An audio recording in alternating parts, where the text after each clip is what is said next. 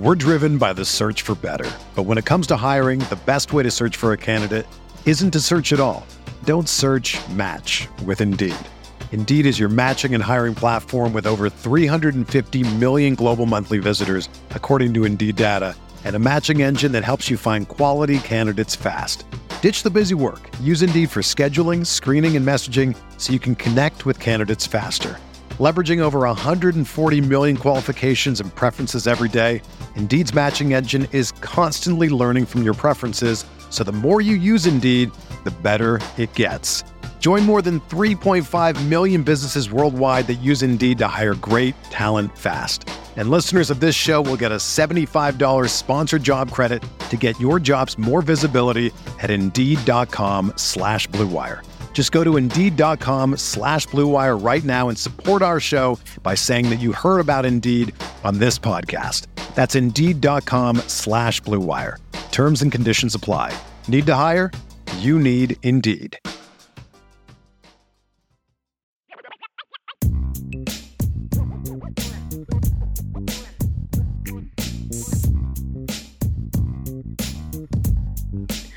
Welcome to the show, IB Nation Sports Talk. We're up and running. Glad to have you with us here today. It is Double Stiers with Jesse Stiers.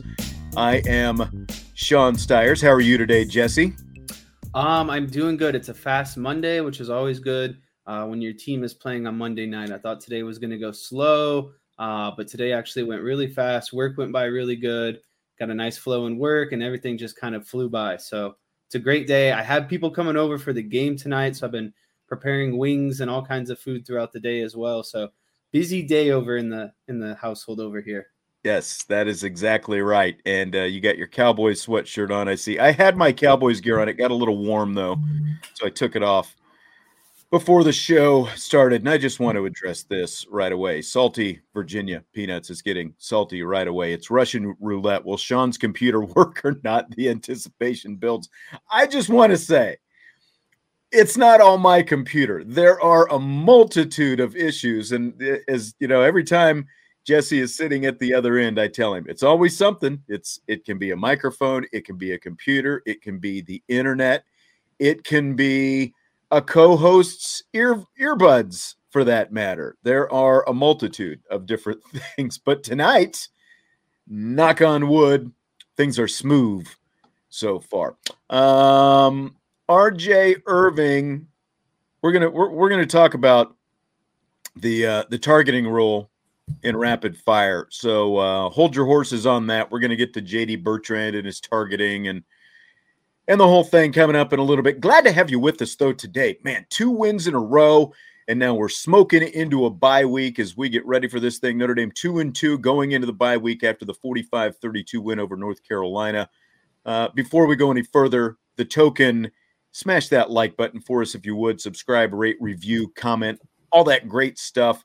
Will I get to as many comments as always as we can? And uh, I just got to say, Boo to Michael Hahn, who says go Giants. No way. Come on. Come on. Interesting, though. I, I was thinking about this after the game, looking at the total yardage and the score. The last two years, Notre Dame wins 45 to 32 Saturday, 943 yards of total offense. Last year, Notre Dame wins 44 to 34 1,087 yards of total offense. So a difference of one total point and 144 yards the last two years. Kind of crazy, I thought. Yeah, those those final outcomes kind of really similar, and I didn't even notice that until you kind of brought it up. Um, but yeah, very similar games, but it, it felt like this a lot more uh, lopsided or one sided.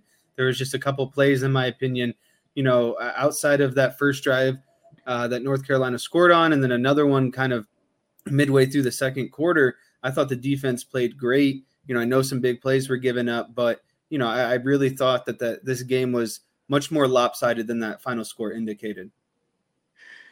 Um, we were talking on countdown to kickoff Saturday. Would there be over 900 total yards in the game? I didn't think there would be.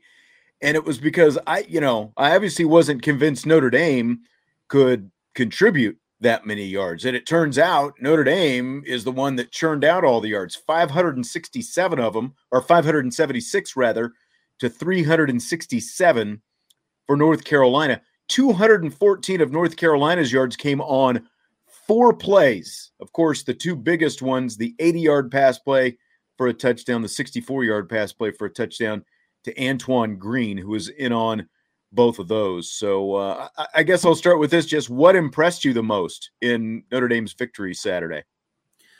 Uh, I think the thing that impressed me the most was that we saw them perform well across all three phases. We didn't see uh, a lot of, you know, uh, bright spots here and then down spots there, bright spots here, down spots there. You know, in every game, is there things that you could work on and get better at? Of course, but it felt like in all three phases, Notre Dame won the game. It was nice seeing them get uh, some quality punt returns. I know it wasn't a lot, but Brandon Joseph taking those punts five, ten yards, that's very helpful for you know an offense the, the farther you can get away from your own territory so Absolutely. i think the thing that i like the most or the thing that i was most impressed with is that we saw success in not one phase but across all three phases and at a high level at that it wasn't just you know mediocrity this was kind of success and, and phase success that we saw last year and this you know over I, not even last year you know, coming into this season and kind of the things that we expected at the beginning of the season. So I would say I was most impressed with just the team unity and team success that they had this week. We're driven by the search for better. But when it comes to hiring, the best way to search for a candidate isn't to search at all. Don't search match with Indeed. Indeed is your matching and hiring platform with over 350 million global monthly visitors, according to Indeed data and a matching engine that helps you find quality candidates fast. Ditch the busy work. Use Indeed for scheduling, screening, and messaging so you can connect with candidates faster. Leveraging over 140 million qualifications and preferences every day, Indeed's matching engine is constantly learning from your preferences, so the more you use Indeed, the better it gets. Join more than 3.5 million businesses worldwide that use Indeed to hire great talent fast.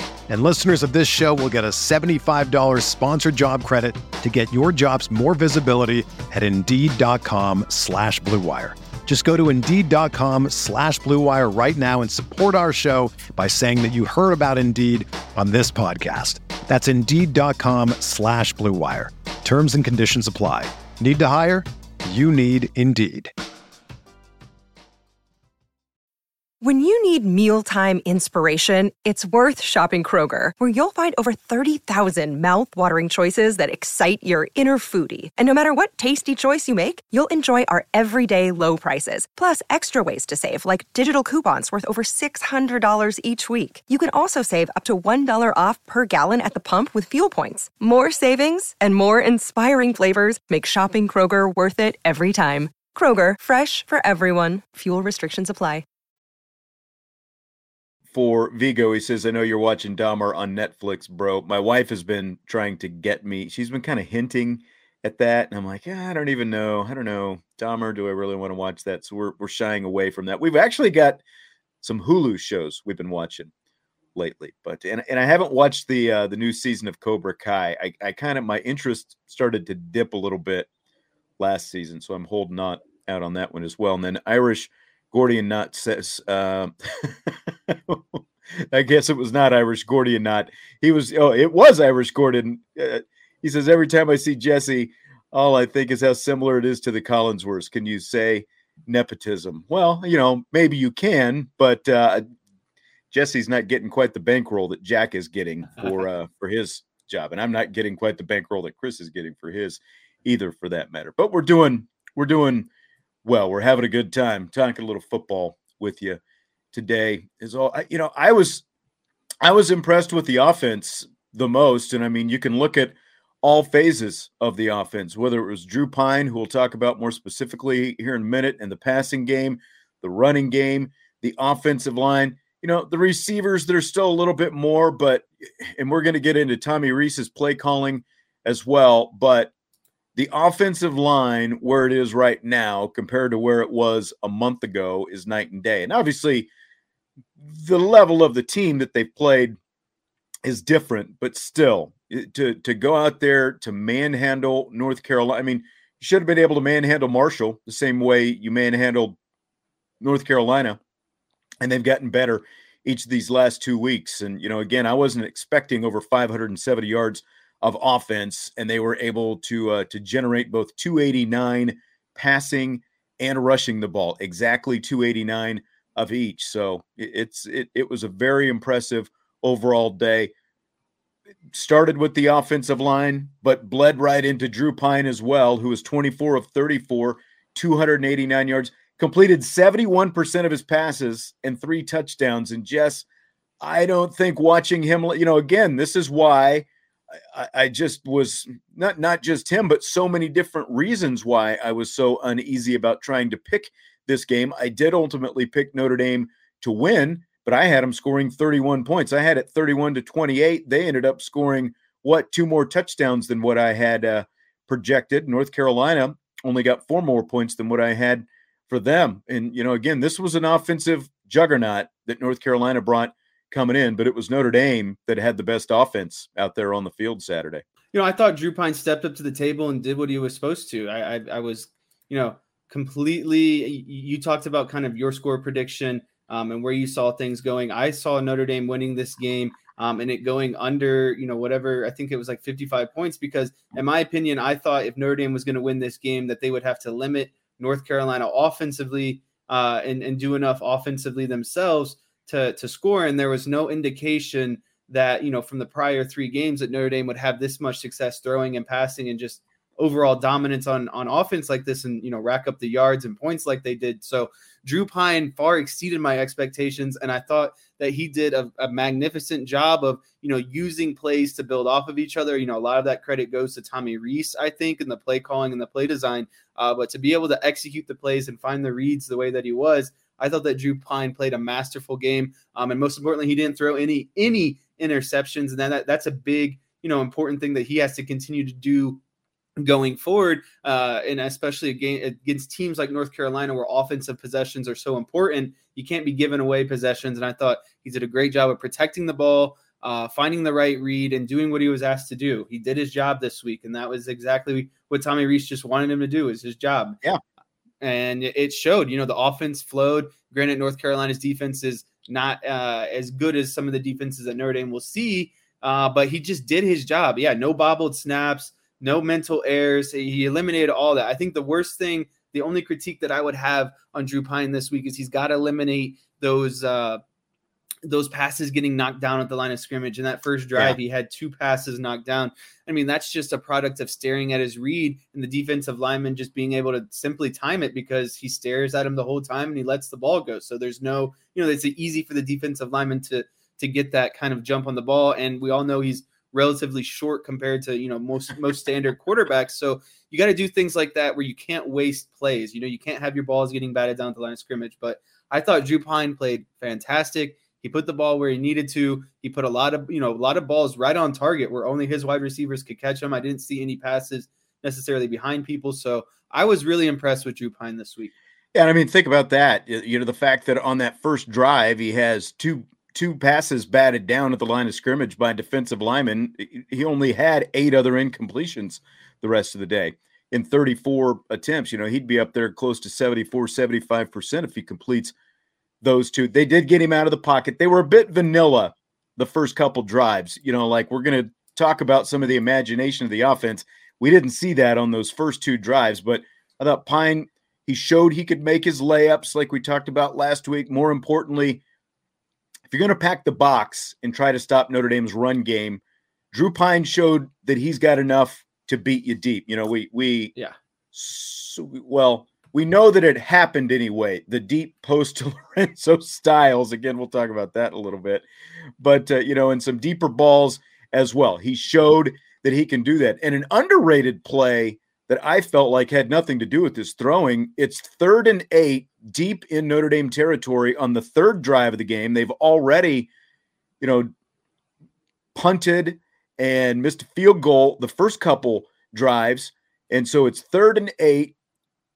North Carolina blitzes. Pyne is surrounded back there in the pocket. He doesn't panic, though. He spins out of trouble. He ends up scrambling. I don't know if you remember this over to his right toward the sideline. He gets just enough for the first down. Again, after he was just swarmed in the backfield and they go on to score, you know, that touchdown pass to Michael Mayer. So I thought he showed, you know, pretty good presence, didn't panic or, you know, some of that stuff. Like there were times where, where sometimes you see a quarterback will just bite the dust, you know, when he's under that kind of pressure and, and just go down and, and not want to be hit. But he got out of it, kept the drive alive, you know, kept the play alive, kept the drive alive, and they go on to score the first of 24 consecutive points, 24 points in the second quarter that they had. And of course, on top of what Drew Pyne gave them, three Irish running backs top 100 yards from scrimmage. It's the first time it's happened, according to Notre Dame's football PR teams, since at least 1996. Estime, 134 yards all on the ground, two touchdowns, 7.9 per carry. Logan Diggs, 115 total yards, 50 on the ground, 65 through the air. Uh, he had, a, of course, a touchdown catch, and Chris Tyree with, with 104 total yards. Tyree and Estime both topped 100 last week as well. So you've you've had basically five backs do it in the last two games, which is very impressive. Notre Dame had 80 total plays. Those three totaled 99 snaps. So that is 19 times where you had 21 personnel out there. What do you think first about how Rees, Tommy Rees, used those three?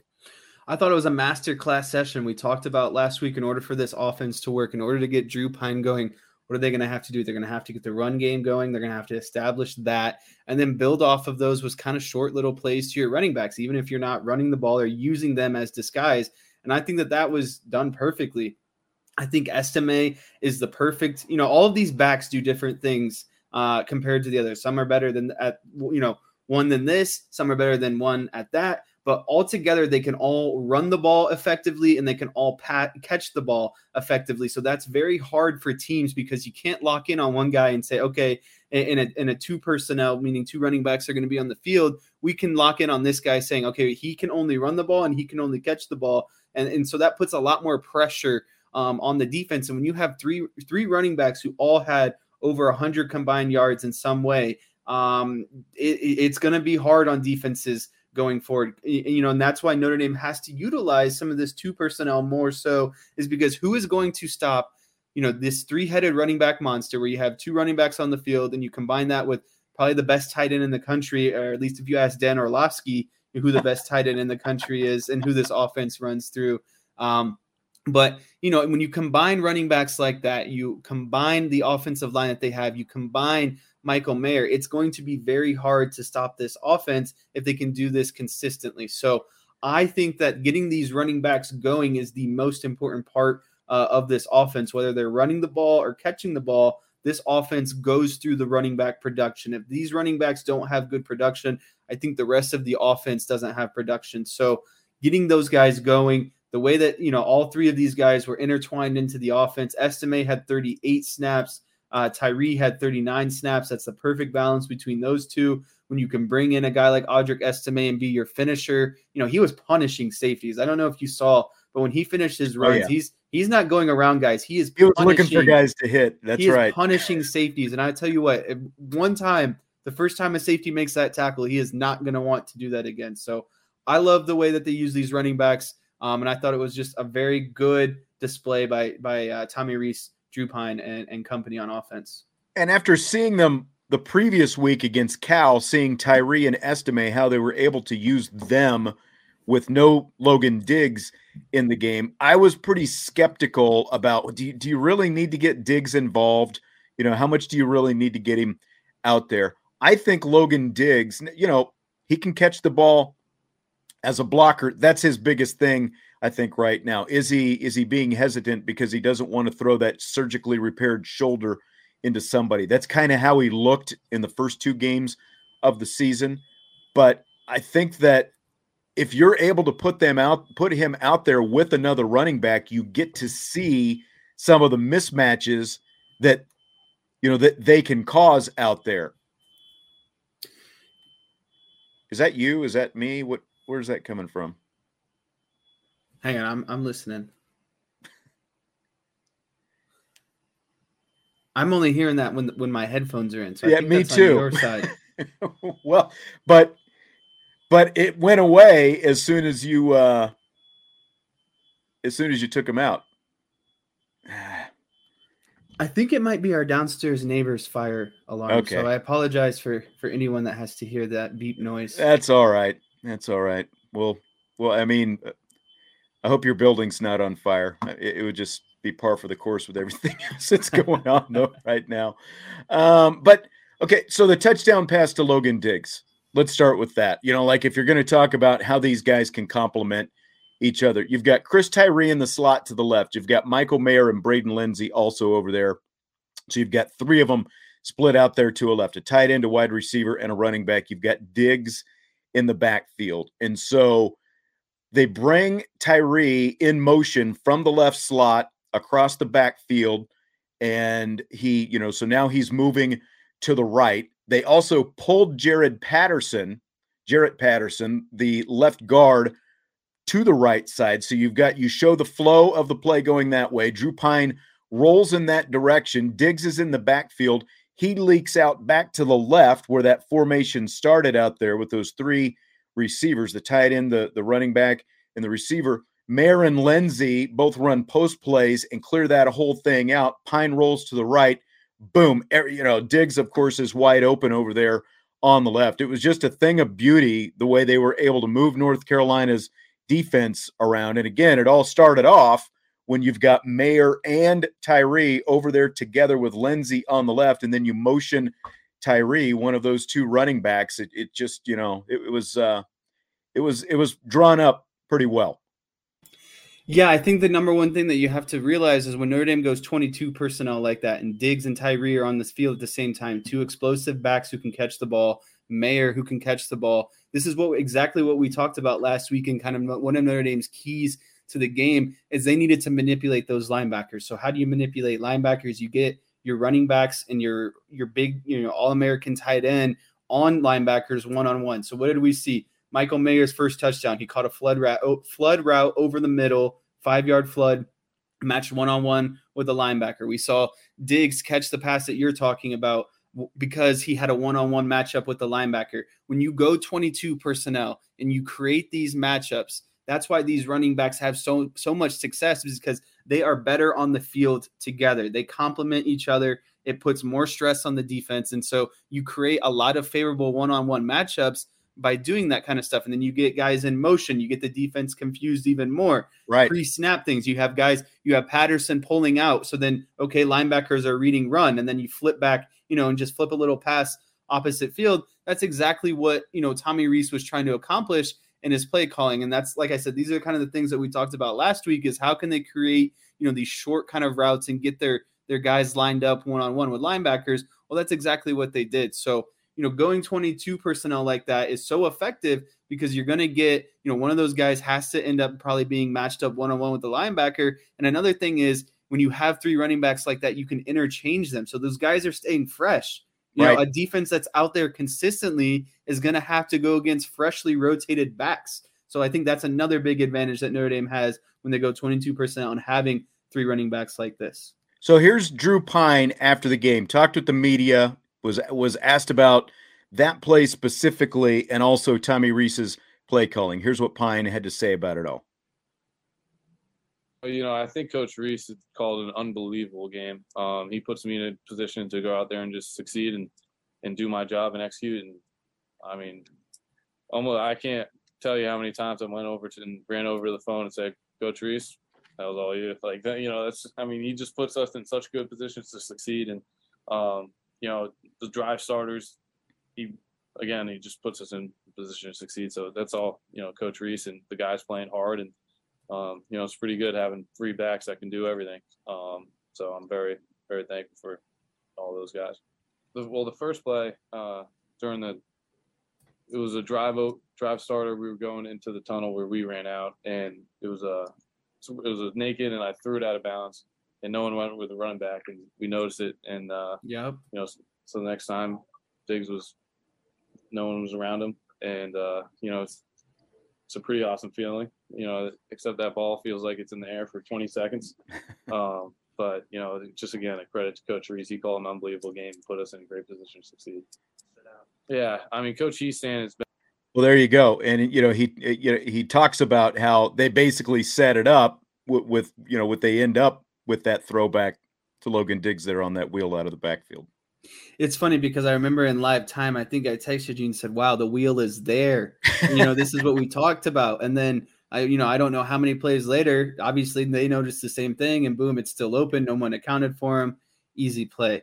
Uh, but like like like uh, Pyne was saying, Tommy Rees, I feel like is doing his most his best effort to take the pressure off of Pyne uh, as, as most as possible. Right, like how can I simplify this for for Drew as much as possible? How can I get creative to get our playmakers the ball in space and let them be playmakers? And that's the main thing that I think Tommy Rees is doing is just getting his playmakers uh, the ball in space and saying, okay, I trust you to be better uh, than than the playmakers on the defense, and yeah. that really showed. And I, I, really have to, you know, you have to tip your cap to Tommy Rees. As he's gone under some scrutiny the, the, the first couple weeks. Uh, the offense hasn't looked quite how you know we thought things were. You know, is that is that because of Tommy Rees? Is that because of play calling? Is that because of play design? I don't know, but things seem to sync up this week. I think that's the biggest takeaway that I saw offensively is things just look synced up. Everyone looked like they knew what they were supposed to be doing, whether it be the offensive line, the running backs, Drew Pyne, um, the wide receivers. Everyone just knew what they were doing. Everyone was in sync. There was good flow. There was good pace. There was good tempo. Everything was executed at a very high level offensively this week. And I think that has big, been our biggest concern and the thing that we've been wanting to see the most of.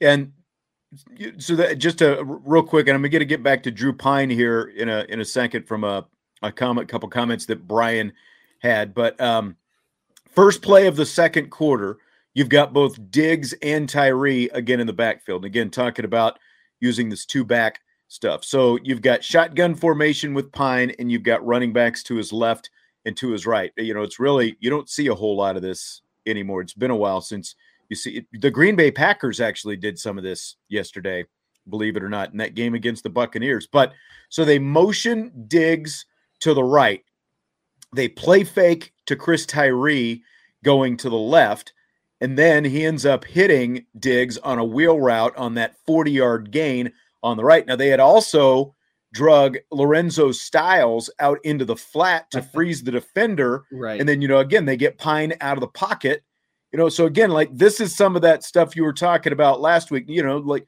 where where you can do some of the th- same things that you were you're like how are they going to get vertical? All these different things. Well you're manipulating different defenders around with all this different movement. And again when you've got personnel matchups that are favorable to you whether it's Mayer or you know these these running backs the ability to do all this stuff because when they brought out Styles into the flat there's that defensive back sitting there and he's in no man's land. He's like, do I go with Diggs or do I jump on Styles? Because right. one of them's going to be wide open, whoever I don't pick. And of course, he kind of, you know, he stayed frozen there and then Diggs kept running and, and Pyne was just able to hit him easy money on that game. Yeah, and I think the most important thing that you you said there, and kind of what we were talking about last week as well, is you have to show kind of similar concept and play motion that you've been showing before because then that's what the defense recognizes and then you leak something in behind them and that's exactly what that wheel route was is they showed that exact same you know kind of play motion where they're rolling uh, Pyne out to the right and Lenzy's coming into the flat you know across the field into the flat from the from left to right and it looks like they're just going to dump that ball down just like they've been doing over and over again well, then you put that defender in a bind, and all of a sudden the running back's leaking up the sideline, like we talked yeah. about, and he's boom, is wide open. It's just building off of your base plays, your fundamental concepts, and that's exactly what Tommy Rees did this play or this week, honestly. And I, I, me myself was kind of surprised because I said, okay, when is when is Tommy going to pull it out? Because it, it, you don't want to get too soon, you don't want to be too late. But he just said, I'm going to put all my cards on the table this week. And you're hoping that he builds off of it week by week. You don't want to show yeah. the same things, but you want to have your base, your fundamental plays where, okay, that Lenzy play, you, you do flip it down there into the flat and gain only three or four yards and get a second and six, which is much more manageable. And you continuously show that action. And then, okay, then what? Then they bite on it. Uh, you know, they, they well, consistently show that they're going to bite on it, and you're leaking in those kind of plays uh, behind them and again, they ran the same formation a little bit later. They motioned Diggs in the same direction, uh, you know, the same side to the right, just like they had hit him on that, what turned into a 40 yard pass play. So they take, when they did that, two players, two defenders go out of the box with Diggs to the right. Well, guess what happens? they hand the ball off to Chris Tyree, who bangs it up for for 20 yards because again, Patterson is pulling on that play and he sets up a block. He just practically, you know, he could have just killed a defensive back if he wanted to on that play. But again, they use the same thing, motion digs the same way, and they just run it to digs instead, and he gains 20 yards on it. Just the ability to, you know, to line up, do some very simple things, but you've got a lot of different options that you can go out of this. Isn't that the beautiful thing? Imagine being a defense and having to prepare for three plays inside of one play, because that's essentially what Notre Dame is doing now with that concept. Is they can run it, you, you know, with the Patterson pulling, they can they can flip that ball down into the flat to Lenzy like they have been, or they can sneak in this kind of concept wheel route and hit that. So this is just putting so much more stress on the defense, and that's that's exactly what Tommy Rees needs to do, kind of with this offense and the and the personnel that he has. Yeah. So Brian NY um, said after Marshall and the Cal start, the bar for Pyne was unreasonably low, unrealistically low. Would have been impossible here for him not to exceed expectations. I was not surprised. He's a good quarterback. He's a better passer than Book. I will say he is he's will he's he's definitely more willing than Book to to let his playmakers go get the ball. He's maybe, less especially, robotic especially for early on. Yeah, like you know, Ian Book was unwilling to throw very many contested passes, as we all saw for three years. Now, it was great in the fact that he didn't turn the ball over, but we all know how frustrating it could be at times. But Drew Pyne is much more willing to do that. He knows if you've got a guy like Michael Mayer and you just throw the ball up, Michael Mayer is going to beat people out there for the football. And we saw that time and time again. So his willingness to do that you know is really good. Now, as far as the you know the expectations were unrealistically low, this is not a knock on Drew Pyne, but he set the bar for himself unrealistically low with his own play. You know the way he started with the interception that he had against Marshall, and then with the horrible start against Cal. Now, since the uh, do your effing job, uh, you know, from Tommy Rees, he has been a much different quarterback. You know, like if you look at 10 for or, or 24 for 34 and then 10 for 11, that's what 34 for 45 for pretty close to 400 yards, you know, roughly. And uh, what, like five touchdown passes, I think it is, since that happened. He's been he's been a different quarterback. So you know, yeah, the mar- the bar might have started low, but it started low because that's where he set it himself with the way that he played in those two games. Absolutely. So, 289 passing yards, 289 rushing yards, and 5.6 per carry. That's the big one to me, the 5.6 per carry. Just one false start. Which of those three do you like the best?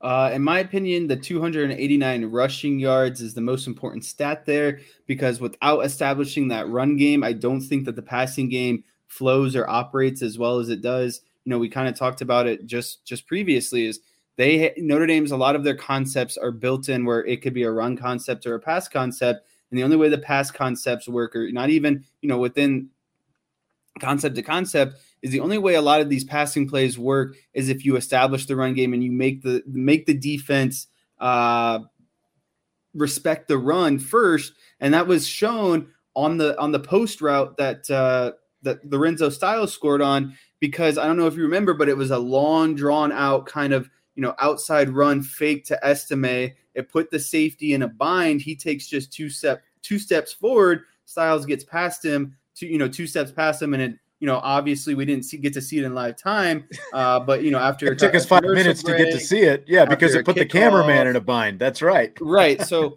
that only happens. That touchdown to Styles only happens because they established the run game and they made those linebackers and safeties, you know, take a step up, and then things just got past them. So to me, the most impressive part and the part that I think is the most crucial is the 289 rushing yards.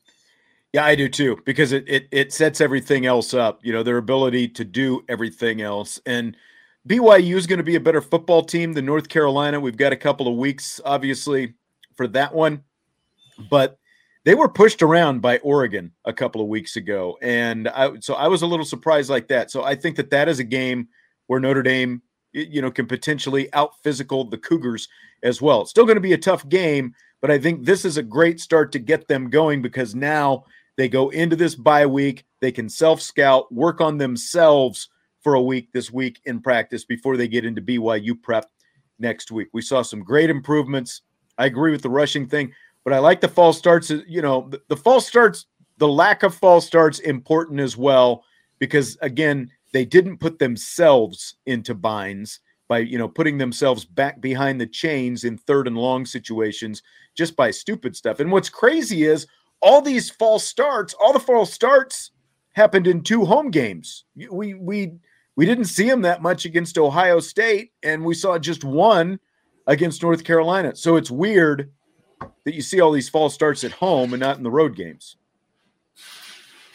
Yeah, and like you said, the the false starts are very important. Uh, very important because you want your offense to stay on schedule as much as possible, right? You don't want any first and 15s, or you don't want a, a big play to be negated just by a false start. So staying on schedule is the most important part. Uh, so I think that that is another crucial aspect of if I had to go pecking order, I'd say one rushing yards, two penalties, and then three the passing yards that kind of came off of it. But like you said, it's so important that this offense stays into rhythm they can't face any setbacks. Uh, it, setbacks that they can control. You know, sometimes you can't. You have to tip your cap to the defense making a good play, but you have to control the things that you can control, and that's penalties. So you know, no no legal formations, no false starts, none of the simple penalties that you can control. So I thought that that was again very important because it made them stay on schedule. It, you know, it allowed Tommy Rees to kind of stay in that flow of how he wanted to call the game. And if you look now as we flip to the other side of the ball, the reason, again, you can't ask for more balance than exactly 289 of each rushing and passing. Now, obviously, they took some knees, you know, at the end that that took away from the rushing yards. Otherwise, they would have had a little bit more. But still, they were very balanced. They were not one dimensional. And when you look at how Notre Dame shut down North Carolina, they were passing for 310 a game. They were rushing for over 230 yards per game. Carolina went into the game as the number four scoring offense in the country, averaging 51.3 a game, held to 32. Could easily have been half of that if not for the four big plays that we talked about. Number seven in third down conversions, 56% they were converting, held to six of 14. That's just 42%. And Drake Maye, the quarterback, number six completion percentage in the country at 74%, just 53%.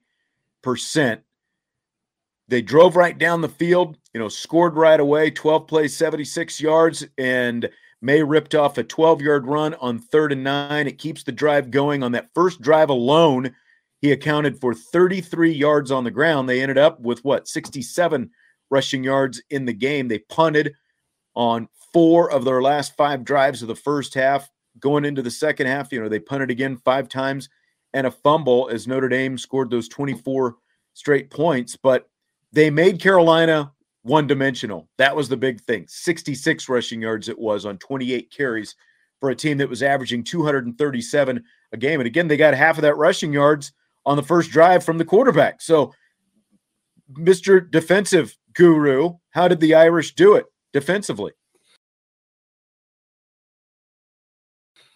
You know, what we were talking about last week is that North Carolina was predominantly going to come out in the same personnel no matter pass or run. It was 11 personnel, and whether they use that H back on the line of scrimmage or if they split them out wide, that was going to kind of be the big thing. I think what Notre Dame did is like exactly what you said. They made North Carolina one dimensional and they put them in very second or very long second downs and third downs by eliminating those run plays early on. And so, mm-hmm. in an offense that has to move the ball, you know, obviously all offense has to move the ball, but North Carolina wants to get uh, basically what Notre Dame did is what North Carolina wanted to do. They wanted to run the ball and get, you know, second and six, second and seven, second and five, and, and have the option to run it there or pass it there. But Notre Dame took away that option by eliminating the run early. And the only run success that they had is what you were talking about. And that was with Maye. And that kind of, you know, figured its way out when Marist decided, okay, I think I'm actually going to have to be a quarterback spy today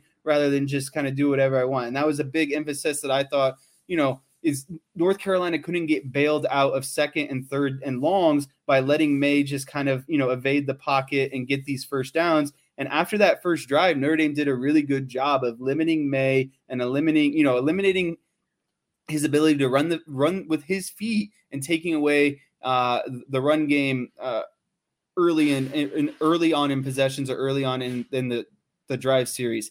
Um, and that was really done with Notre Dame's defensive line just kind of overwhelming the offensive line. You know, I, we knew it wasn't going to be as great of a group offensive line wise for North Carolina, but they just physically dominated and got into their holes uh, when they were supposed to. And on those run schemes, you know, they're not overly power run schemes. So these linebackers can just fill their gaps as fast as possible without, you know, as soon as they see run and not have to worry about getting penalized by not seeing a puller. And I think North Carolina essentially made it easier on Notre Dame's linebackers this week to recognize run and to get into their holes because when you're not running, like I said, when you're not running a lot of power pull schemes or, you know, guard tackle pullers and you're just kind of, you know, letting your linemen block off the snap and just handing it off. These linebackers are essentially just responsible for a gap. So as long as they, as soon as they see run, they're just going to fill their gap as soon as possible, and these runs are going to be stuffed up. So getting North Carolina to be one dimensional, having to pass, you know, second and long, third and long, really made it easy for Notre Dame. They blew up a lot of North Carolina's, you know, tunnel screens, any sort of screen short passes that Maye want to accomplish. They blew those up. So any, you know, short, short passes or run games, Notre Dame took away from them and put them in second and third and longs, and that made it extremely hard for Maye. I felt like they did a good job of, you know, again, this is a guy who was only making his fourth career start, Drake Maye. It, they they did a good job of disguising coverages.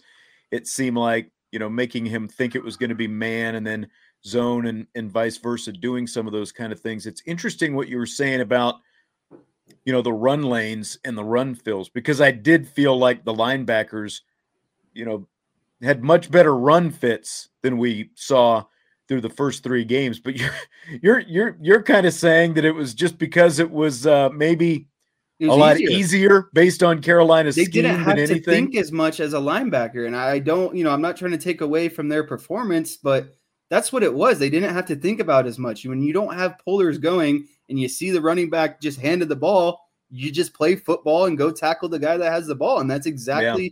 what Notre Dame did. They just overwhelmed this offensive line once they noticed that it was going to be run. Like if you don't have a puller pulling, you're just sitting there waiting for them to hand the ball off, and then you just go get whoever has the ball. And that's really what their linebackers did. And in the times when Maye started to run, you know, he got burned a little bit, but then they got smart and just put Marist on him as a spy. And I thought that was a beautiful move. There was a play Marist made an absolutely beautiful play where he lined up on the the, the there were three down linemen. He lined up like he was going to come. Snap of the ball. He takes a step back. It's going to be a QB draw. It's third and I think long. He he evades two uh, uh, North Carolina defense or offensive linemen very easily and tackles Maye for like a two yard gain. You know, just stuff like that. I thought I thought Maye. Uh, yeah, he was rattled once once he was off his game. He you know he wants to one two three boom get the ball out. Well, Notre right. Dame took away those reads early, and he was in second and long, and so you're forcing him to go downfield. You're taking away his primary read. He was just off schedule all night, and so Notre Dame did a, just a great job of probably executing what their game plan was. You had to, you know, you had to think that that was the game plan. A lim, you know, get make them go into long down long down situations, take away their run game, and make Maye beat us with kind of some more intermediate passes rather than these short little passes that he likes to get off. Yeah. Foskey and Mills both had really good games. And again, you know, like, especially when you're going up against this kind of offense where the quarterback does want to get it out in rhythm so quickly, I, I felt like they had really good games.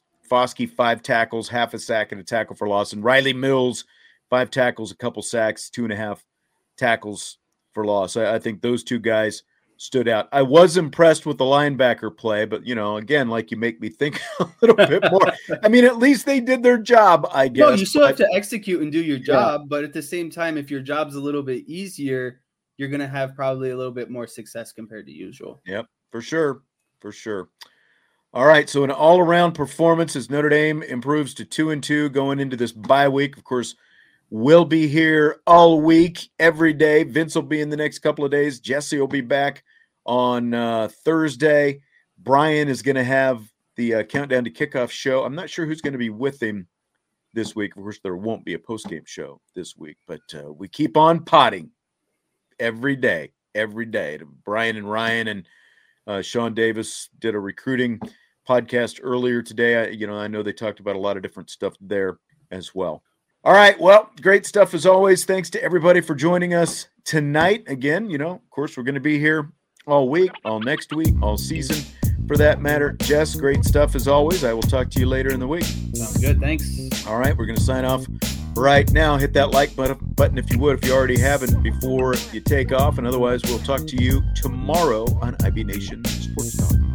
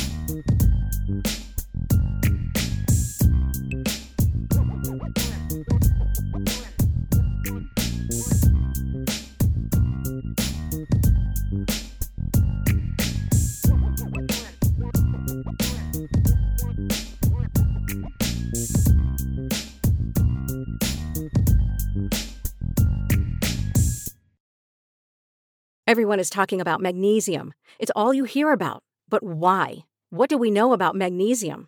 Well, magnesium is the number one mineral that 75% of Americans are deficient in.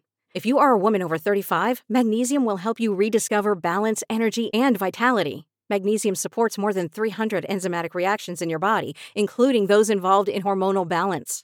From functional medicine doctors to mental well being and female hormone experts, we all know that magnesium is the one mineral to improve all aspects of well being and health. But which one?